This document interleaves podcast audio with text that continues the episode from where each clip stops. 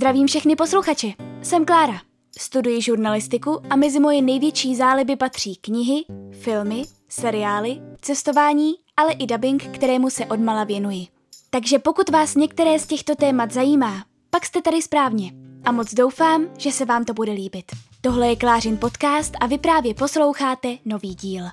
Moc vás zdravím a vítám vás po dlouhé době u nového dílu Klářina podcastu, po případě u YouTubeového videa, pokud se mi to podařilo nahrát na YouTube. Já se vždycky jako takhle radši pojišťuju, protože někdy mě ta technika trošku zradí a nechce mi úplně pomoct. Každopádně uh, zdravím vás na obou dvou platformách, uh, doufám, že si užíváte svátky a máme tady tradiční díl, a tím dílem je samozřejmě pět nejlepších knih, které jsem za rok 2022 přečetla, protože um, i přesto, že ta aktivita tady v podcastu je zase taková, no, uh, řekněme, že není úplně nejlepší, tak uh, samozřejmě jsou nějaké díly, které si neodpustím natočit a na které vím, že vždycky si najdu čas a to jsou právě ty schrnující díly, takže kromě uh, knížek vás samozřejmě čekají ještě seriály a filmy dohromady, takže doufám, že um, i z nich třeba načerpáte nějaké typy, protože vám tam také budu doporučovat knížky, eh, teda filmy a seriály, které uh, bych nejradši doporučila úplně všem a byla bych ráda, kdyby se na ně koukalo třeba mnohem více lidí, než, než uh, to teď doteď třeba vidělo.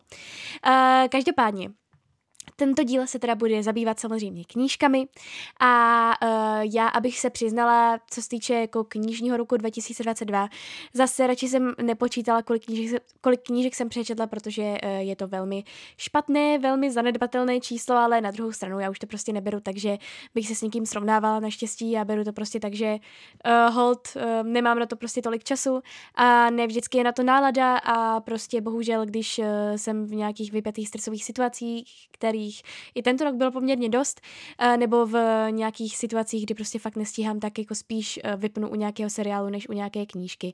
Eh, bohužel tak to mám, ale i tak tady mám pět knížek, které bych vám hrozně ráda doporučila. Mezi těmi knížkami, co jsem přečetla a které si myslím, že by se mohly líbit i vám. Pokud jste o nich už ode mě třeba neslyšeli mnohokrát, což se také může stát samozřejmě, ale uh, jsou tady prostě nějaké knížky, o kterých bych vám ráda řekla víc a které bych vám prostě jednoduše hezky schrnula za ten rok že mě oslovili nejvíc a že byste si je třeba do dalšího roku mohli přečíst taky. Tak jo, tak můžeme rovnou na ten žebříček.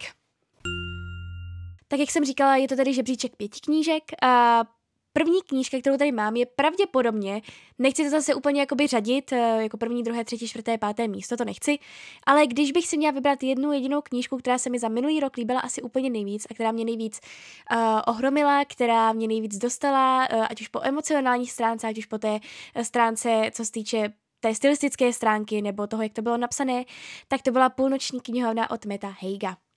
Když se Nora Seedová ocitne v půlnoční knihovně, má možnost všechno napravit. Dosud byl její život jen přehlídkou zoufalství a výčitek. Připadá jí, že všechny včetně sebe zklamala. To se ale může co nevidět změnit. Knihy v půlnoční knihovně umožní Noře zažít, co by se stalo, kdyby mohla změnit svá dřívější rozhodnutí. S pomocí staré známé může Nora odčinit vše, čeho lituje a zjistit přitom, který život je pro ní ten pravý. Ale vše není tak, jak si to představovala a brzy jí její rozhodnutí uvrhnou i s celou knihovnou do velkého nebezpečí. Než jí vyprší čas, musí najít odpověď na odvěkou otázku. Jaký je nejlepší způsob života? Tak eh, já si myslím, že tahle ta knížka um, vlastně tam se sešlo úplně všechno dobře. Tam se sešla doba, kdy já jsem to zrovna takovouhle knížku potřebovala číst. Tam se sešlo to, že já jsem obecně docela fascinovaná těmito multiverzy a těmito různými dimenzemi a tím, že vlastně, když uděláme jedno malé rozhodnutí, tak to vlastně může změnit úplně celý náš život a hrozně by mě zajímalo um, podívat se někdy alespoň do jedné jiné dimenze, kdy jsem se třeba rozhodla uh, dát si, nevím, jít na jinou stranu a mohlo mě to třeba ovlivnit na celý život. Mě, jak říkám, obecně tahle to tématika hrozně baví. Zároveň se to sešlo tak, že já jsem vlastně tu knížku převážně četla na svém prvním solo výletu do Paříže, kdy jsem se tak nějak jako hledala a který mi hrozně pomohl ten výlet a vlastně tahle ta knížka tomu jenom přisadila, protože vlastně hlavní téma je to, jaký život je ten nejlepší a jestli vůbec existuje nějaký nejlepší způsob života a jestli, um, jak by to vypadalo prostě, kdyby jsme žili třeba i ten dokonalý život, který si teď představujeme, že by byl dokonalý, ale ve skutečnosti by třeba tak dokonalý nebyl.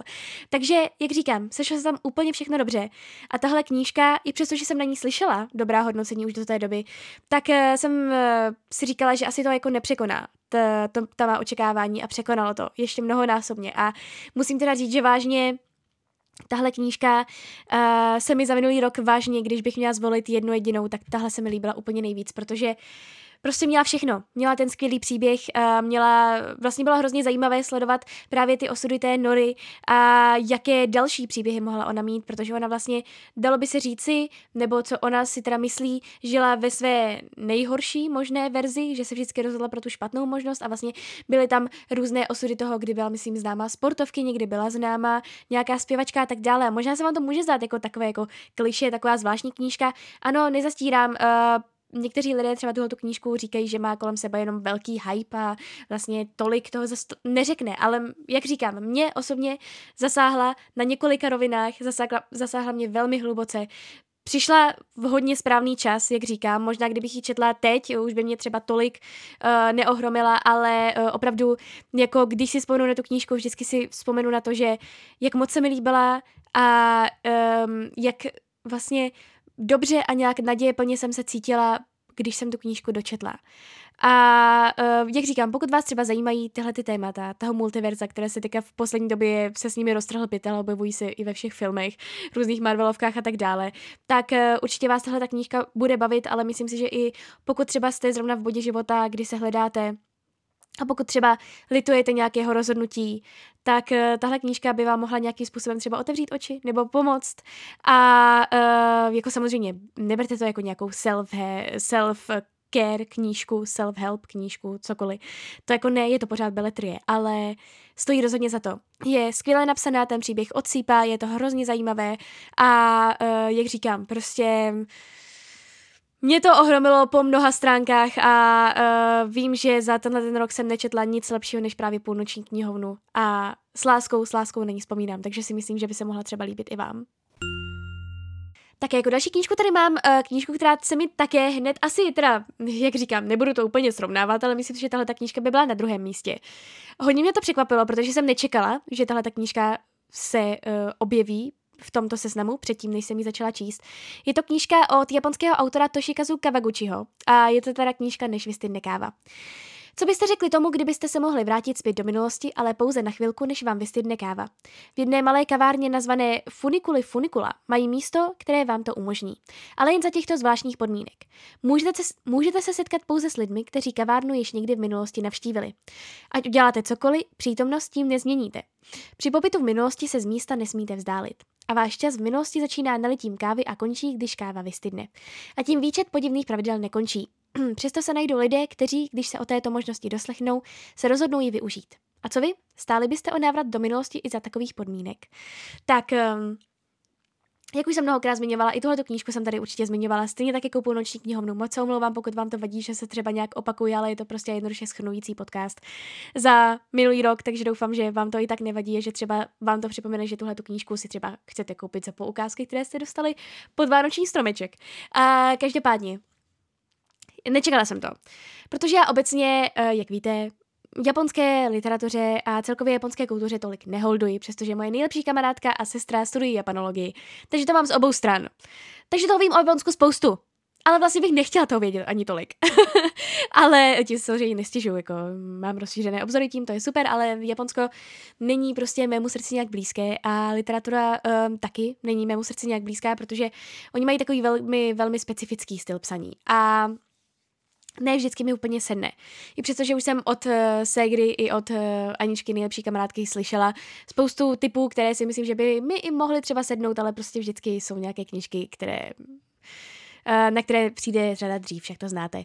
Eh, každopádně, než vystydne káva, jsem si sebou, eh, nebo ne, já jsem to pak se hře přivezla do Japonska, aby to ona přečetla. A četla jsem to, koupila jsem si to v Lublani, ve Slovensku a začala jsem to číst nějak v zápětí potom, což jako je u mě docela jako to překvapivé, protože já většinou nechávám ty knížky ležet třeba tři roky na té poličce, ale tady tohle knížku nějak prostě přišel čas a chtěla jsem číst něco um, asi Nevím, nevím vlastně, proč jsem šáhala zrovna po téhle knížce, ale to byl osud. Zase, četla jsem to poměrně uh, dobu, kdy se mi to úplně hodilo a zase tam byly ty různé jako um, ta hlavní motiv toho, uh, jaké by to bylo, kdyby se člověk rozhodnul v minulosti jinak a jaké by to bylo, kdyby se zachoval jinak. Ale zase je to tady trošku jiným způsobem, tím, že je to ta japonská knížka, je to hodně hluboce emocionální knížka a je to vlastně krátká knížka, um, se poměrně jakoby strohými dialogy, dalo by se říci, a takovými trošku jako zmatečnými, řekla bych. Ze začátku jsem se té knížce trošku ztrácela. Ale pak, když už se vyznáte v těch postavách, které třeba vystupují v té kavárně, tak už je to v pohodě. A zase máme tady vlastně pár, myslím si, že čtyři příběhy, kdy um, jednak se spolu setkávají milenci, jednak se spolu setkávají manželé, jednak se spolu setkávají prostě rodiny. A je to vlastně hrozně zajímavé jako vidět, že vlastně um, ti lidé se s těmi lidmi v minulosti setkají i přes všechna tahle ta pravidla, i přes to riziko toho, že uh, vlastně se třeba z té minulosti nemusí vrátit. A i přes to riziko, nebo i přes to vlastně pravidlo toho, že uh, i přes to, že by v minulosti něco změnili, tak tu přítomnost a budoucnost to stejně nezmění. A že vlastně jenom uvidí, jak um, by se mohli mít, kdyby se rozhodli jinak, ale vlastně to nic uh, jiného neovlivní. A i přesto ty, ti lidé tam cestují a jsou to hrozně pěkné, něžné příběhy. To hrozně hezká, něžná knížka, jemná, taková prostě, kterou si rádi přečtěte, která vás zahřeje u srdce, která v sobě nemá žádné boje, nemá v sobě prostě žádné sci-fi fantazy, nic takového. Je to prostě jednoduše knížka, díky které můžete sami popřemýšlet nad tím, jako jak byste se rozhodli vy, kdybyste měli tuhle příležitost vrátit se do minulosti, i přesto, že by to neovlivnilo, neovlivnilo nic v té vaší přítomnosti a mohli byste se třeba omluvit té dané osobě, ale stejně by to ta osoba nevěděla v té přítomnosti. A jestli byste i vy cestovali takhle do minulosti a to si myslím, že je největší dar vždycky těch knížek. Když vás přinutí přemýšlet, když vás, když vás přinutí přemýšlet uh, nad tím, jaké by to bylo, kdybyste vy byli na tom místě jako ty postavy. A uh, zase říkám, je to něžné, je to krásné, je to velmi zajímavě napsané a já tuhle tu knížku, i přestože, jak říkám, neholdujte japonské liter- literatuře, tak tuhle tu knížku doporučuji opravdu, kde můžu. Jak jsem tak viděla, má nějaké dvě další pokračování. Trošku se jich bojím, protože jak se mi líbilo to Než vystyd nekáva, tak se bojím, aby mě uh, ty další knížky nesklamaly. Tak uvidím, uh, jestli se do nich nikdy pustím. Každopádně uh, určitě vám Než vystyd nekáva doporučuji, přidávám se k lidem, kteří tuto knížku doporučují a uh, myslím si, že by se mohla snad líbit i vám, pokud máte rádi tyhle ty jako uh, oduševnělé, chytré, emocionální příběhy, kde prostě hlavním um, jakýmsi tématem jsou prostě ty vztahy a to, jestli se dají někdy napravit a jestli se chyba dá nějak napravit. Takže zase velké, velké doporučení. Tak jako další tady mám knížku, velmi, velmi depresivní knížku, velmi těžkou knížku, ale skvělou knížku a to Dějiny násilí od Eduarda Luise. Odvážná a šikující zpověď se vrací k událostem z prosince roku 2012. Eduard Louise znásilnil a málem zavraždil muž, kterého poznal cestou z Vánoční večeře a následně pozval k sobě domů. Aby se vyrovnal s posttraumatickou stresovou poruchou a našel znovu sám sebe, vydal se do rodné vesnice k rodině a minulosti, kterou chtěl navždy nechat za sebou. Tak já jsem tento rok měla i poměrně uh, dost plný právě uh, díla Eduarda Louise. Dočetla jsem všechny jeho knížky, které jsem neměla přečtené. Mezi nimi bylo právě i to, tyhle ty dějiny násilí, ty jsem každopádně viděla i ke konci roku vlastně uh, v divadle. Uh, hrají to ve Švandově divadle v Praze, kdybyste si někdy chtěli zajít, je to skvělá hra, určitě doporučuji. No ale ta knížka zase byla skvělá, byla nesmírně depresivní, jak to Eduard Louis umí. A byla zase napsaná uh, neuvěřitelně zajímavým způsobem, což taky Eduard Louis velmi dobře umí. Protože tahle ta knížka je z převážné většiny napsaná tím způsobem, um, že vlastně Eduard Louis poslouchá svoji sestru, které to teda po tom roce, po tom incidentu řekl, jak povídá o tom, jaký o tom Eduard Louis řekl svému manželovi. On ji poslouchá za dveřmi. Takže to vlastně slyší nějakým způsobem zprostředkovaně z její pusy, uh, jejím vlastně stylem, její intonací a její interpretací, dalo by se říci, kdy vlastně některé věci třeba říká nepřesně, některé věci si přikrášluje a tak dále. Takže vlastně uh, pak ten Eduard Louis do toho vstupuje svými i myšlenkami toho, kdy říká, no tohle není třeba úplně správně, zároveň říká, jo, tak tohle to vlastně pojala třeba nějak jinak a tak dále. A je to vlastně hrozně zajímavé, že tam odvíjí se tam teda ten příběh, eh, kdy my víme, jak začíná, jak končí a Postupně se rozvíráme ty detaily, jak se vlastně stalo to, že si Eduard Louis pozval uh, do bytu člověka, kterého neznal prakticky. A dozvídáme se všechny detaily, dozvídáme, co, dozvídáme se, co se mezi nimi stalo, dozvídáme se hodně o jejich emocích, o jejich pocitech, ale zároveň prostě vidíme jakéhosi, dalo by se říct i nespolehlivého vypravěče. Kdy vlastně my úplně třeba nevíme, jestli je to přesně tak, jak Eduard Louis řekl, nebo jestli je to přesně tak, jak sestra řekla, uh, pak třeba do toho vstoupí právě ten Eduard a dává to, udává to na pravou míru a celkově možná by se vám to mohlo zdát, že je to třeba možná až moc zmatené, to vyprávění, ale vůbec. Je to vlastně hrozně originální, je to hrozně zajímavé a určitě vám tu knížku doporučuji. Stejně tak jako ostatní díla Eduarda Luise, tak uh, tahle ta knížka, jako mě osobně třeba z těch jeho děl, která zatím vyšla v češtině, se mě dějiny násilí líbily nejvíc. A potom ty jeho další knížky, Kdo zabil mého otce a Boje a proměny jedné ženy, jsou takové spíše krátké esy, krátká zamyšlení, krátké um, novely, dalo by se říct, nevím, jestli to úplně tak můžu říct. Zatímco skoncovat s Edim B. a dějiny násilí jsou vyloženě jako delší, uh, delší autobiografické romány. Ale ty dějiny násilí, jak říkám, mě oslavily nejvíc, protože uh, tam opravdu byly čiré emoce. A uh, jak říkám, bylo to přesně depresivní, což já mám ráda, tohle tu četbu. A jak jsem mnohokrát už říkala, Eduard Louis má neuvěřitelný talent na psaní. Oni prostě francouzští současní autoři to prostě umí. Stejně tak jako Delphine de Vigan i Eduard Louis je neuvěřitelně talentovaný a cokoliv si od něj člověk přečte, tak ho to prostě baví. Protože je to prostě dobře napsané, je to dobře vystupňované, je to dobře vlastně uh, dané dohromady všechno a dohromady to dává neuvěřitelný příběh, který je ještě neuvěřitelnější v tom, že se doopravdy stal. A to je na tom asi ta nejvě- to je v tom tkví ta největší síla a ta největší deprese celkově děl Eduarda Loise. Ale jak říkám, pokud bych vám mohla jedno jediné doporučit, nebo jedno jediné, se kterým začít, tak určitě tě dějiny násilí, protože ty za to rozhodně stojí a myslím si, že by se mohly líbit i vám, pokud máte zase rádi tyhle ty jako temné, depresivní příběhy, pokud máte rádi dobře napsané příběhy, tak určitě Eduard Louis a jeho dějiny násilí. Určitě 100% doporučuji. Tak jako čtvrtou tady máme knížku Nadělení od Dana Krejčíka. Přál bych si mít život jako z pohádky, řekl jednoho dne herec Daniel Krejčík svému partnerovi a spustil tím řetězec nečekaných událostí. Umět si správně přát je totiž mnohem těžší, než si myslíte, zejména když si nejdřív pořídíte rovnou zámek. Chátrající zámek. Jak vypadá život v záři reflektorů a na zámku? Je to splněné přání? Nebo spíš nadělení? Jaké to je, když sny narazí na realitu, se dočtete v neskutečných příbězích plných vtipů i upřímnosti, které se skutečně staly. Tak eh, tahle knížka tady v tomto žebříčku také samozřejmě musela figurovat nejenom kvůli tomu, že uh, Dan Krejčík je skvělý člověk, ale kvůli tomu, že Dan Krejčík napsal skvělou knížku. Fakt skvělou knížku. A neříkám to jenom proto, že mám ráda Dana Krejčíka, ale protože fakt umí psát. A uh, umí prostě všechno. A kromě toho umí i psát. No to je, no, každopádně, to já už jsem se na tím dívala mnohokrát. Každopádně Uh, Dan Krížík napsal knížku, které by se si třeba nejdřív mohli říct, no třeba mě to úplně nebude zajímat, koho zajímají nějaké příběhy ze zámku, on má zámek, tak si na něm žije a tak dále a ať nepíše o tom žádné příběhy, ale tahle knížka vlastně není uh, jenom o tom, jaké to je žít na zámku. Je o vlastně nesnázích žití na zámku. Vlastně tak nějak eh, všem nám, kteří jsme si jednou třeba říkali, že bychom chtěli žít na zámku, schazuje takové ty růžové brýle z očí a vlastně ukazuje nám tu realitu.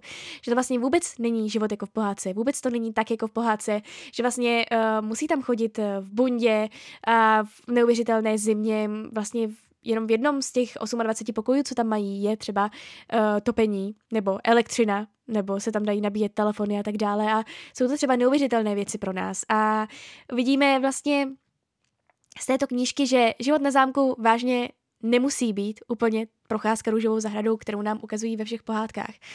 Ale tohle samozřejmě není to hlavní, co v této knížce se ukazuje. Um, to hlavní, co v této knížce se ukazuje, to, to hlavní, co v této knížce se ukazuje, je to, jaký je Daniel člověk sám, jako člověk. A jaký má talent pro vyprávění, protože ten talent je neuvěřitelný a je to vážně, jak už jsem zmiňovala, je to jako, ta knížka je napsaná celá stylem, jako kdyby vám kamarád povídal o svých příhodách. Kdyby, a nejenom o jako veselých příhodách, ale i o smutnějších příhodách, i o vážnějších příhodách. A je to jako kdyby stál naproti vám a vy jste ho poslouchali a jako kdyby se, se svými historkami svěřoval svým nejbližším. A v tom zase je to největší kouzlo této knížky. A ta největší deviza, ta největší výhoda této, této knížky je právě v tom stylu podání, právě v tom stylu vyprávění. A dozvídáme se tam teda nejenom o tom životě na zámku, dozvídáme se tam i o samotném Danovi, o jeho vlastně hm, dětství, o jeho nesnázích, o jeho vlastně kariéře, protože je herec, daber, divadelní herec a uh, dozvídáme se tam o něm. A jako, jak říkám, to hlavní, co z této knížky si můžete vzít, je to, že k vám vlastně těch nevím kolik stránek, přes 200 stránek, promlouvá v podstatě někdo, kdo, se, kdo je jako přítel a vypráví vám o svých příhodách, a vypráví vám o svých nesnázích, vypráví vám o tom, uh, o všem. A je to hrozně kouzelné, je to hrozně něžné, je to knížka, kterou vlastně, když začnete číst, a to mám z mnoha zdrojů, když ji začnete číst, tak už ji nedokážete odložit, protože vás to zajímá, i přesto, že jsou to vlastně příběhy člověka, kterého jste třeba do té doby nemuseli úplně znát. Ale zajímá vás to, zajímá vás, kam se ten příběh bude vyvíjet dál, zajímá vás a hlavně vás vlastně upoutá to vyprávění natolik, že chcete v něm zůstat ještě dál a chcete ještě dál poslouchat ty historky, chcete ještě dál poslouchat to vyprávění a chcete prostě v tom světě zůstat co nejdíl, v tom Danově světě, který vám on takhle ukazuje a uh, díky kterému napsal právě tuhle tu knížku. A uh, jak říkám, já jsem z toho nadšená. Já jsem z toho byla nadšená už zpočátku, taky zase neustále tuhle tu knížku všem doporučuji a určitě pokud uh, si říkáte, že nebudete prostě přece číst um, nějakou knížku o někom, kdo si koupil zámek, tak tahle knížka o tom, ano, je z části, ale není jenom o tom. Je prostě hlavně o, jak to říct, o člověku, který je zlatý ve skutečnosti a který je zlatý i v tom vyprávění, v té knížce a který je přesně takový, jaký je právě v té knížce. Takže nevím, možná jsem se do toho teďka trošku zapletla, ale prostě jednoduše je to krásná knížka, je to krásně napsaná knížka a hlavní, co v té knížce je, je to, že ten vypravěč, Dan Krejčík, nestratil nic sám ze sebe. Do ničeho se nestylizuje, do ničeho se ne... Mm, prostě není tam jiný, než ve skutečnosti v té knížce. A to, že nestratil sám sebe v té knížce, si myslím, že je úplně to největší, co, čeho mohl dosáhnout. Takže já vám to můžu jenom doporučit.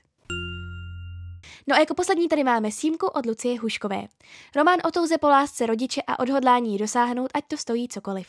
23-letá Simona, které všichni říkají Símka, žije s mámou v domě po babičce. Jediné, po čem touží, je život obyčejné mladé ženy. Prožívat první vážnou lásku a snít o budoucnosti. Namísto toho musí trpělivě snášet máminy proměnlivé nálady a fyzické tresty. I tak je ale přesvědčená, že by pro ní udělala cokoliv. Jednoho dne však přijde chvíle, která zamává celým símčiným životem. Chvíle, kdy se ukáže, jestli opravdu stojí za to obětovat všechno člověku, od něhož se lásky zřejmě nikdy nedočká. Tak eh, tahle knížka zase velmi mě překvapila. Je to knížka, debitová knížka, pokud se nepletu, od eh, české autorky. A to já si velmi ráda přečtu, protože mám ráda českou literaturu, jak mnohokrát už jsem opakovala, ale budu to vám to opakovat znovu. Abyste náhodou neudělali tu chybu, že byste přehlíželi české knížky, protože si myslím, že mezi současnými českými autory je tolik skvělých autorů, mezi kterými můžete vybrat, že uh, by byla škoda je přehlížet. Uh, každopádně Símka uh, mě zase dostala hlavně um, tím tématem, protože já mám hrozně ráda knížky uh, nejenom ve kterých je nějaký generační vývoj, nebo ve kterých je vývoj toho člověka, ve kterých se nezasekneme jenom třeba na pár chvil uh, toho člověka, ale ve kterých prostě vidíme třeba dospívání nějakého dítěte, tak stejně tak mám ráda i uh, problematické vztahy v rodinách. Uh, nevím proč, prostě to mám ráda v těch knížkách a vlastně jakýsi vlastně třeba i problematický vztah mezi matkou a dcerou. Uh, hrozí mě to vždycky jako um, nechci říct baví, to ne, ale fascinuje mě a zajímá mě o tom číst, jaké to vlastně je, co se vlastně může pokazit mezi těmito osobami, které by měly k sobě mít asi úplně nejblíž. A tohle je přesně o tom uh, i moje zase uh, téma, které poměrně dost vyhledávám v knížkách a to je to, jaké to je, když vlastně to dítě odmala není milováno a jak ho to může prostě ovlivnit do uh, jeho následujícího života, do jeho dospělého života a tak dále. Tahle knížka zase je velmi dobře napsaná, uh, je velmi dobře vypointovaná, baví vás. Baví vás, uh, zajímá vás, jak bude pokračovat dál, uh, zase je tam to rozhodnutí, jestli vlastně třeba pomáhat té mámě, když uh, ona jí bezmezně miluje a uh, když vlastně ta máma tu símku vlastně dává od mala najevo, že ji vlastně nechtěla. Takže zase můžete si říkat, není tam nic originálního, ale vlastně jo, je to napsané originálním způsobem, je tam zase trošku jiný příběh, trošku jiná zápletka a mně to líbilo moc. Já jsem to měla přečtené asi za dva dny, nebo za den a půl, což jako u mě je dost uh, velké ohodnocení tohleto, protože já obecně čtu knížku poměrně dost pomalu. Ale tohle mě prostě bavilo. Tohle mě bavilo, tohle mě nepustilo. Tohle jsem chtěla číst dál a dál a dál a uh, bylo to skvělé. Jako vážně, můžu jenom doporučit, pokud máte rádi tohleto téma, tak určitě símku uh, zařaďte do svého uh, to be read listu.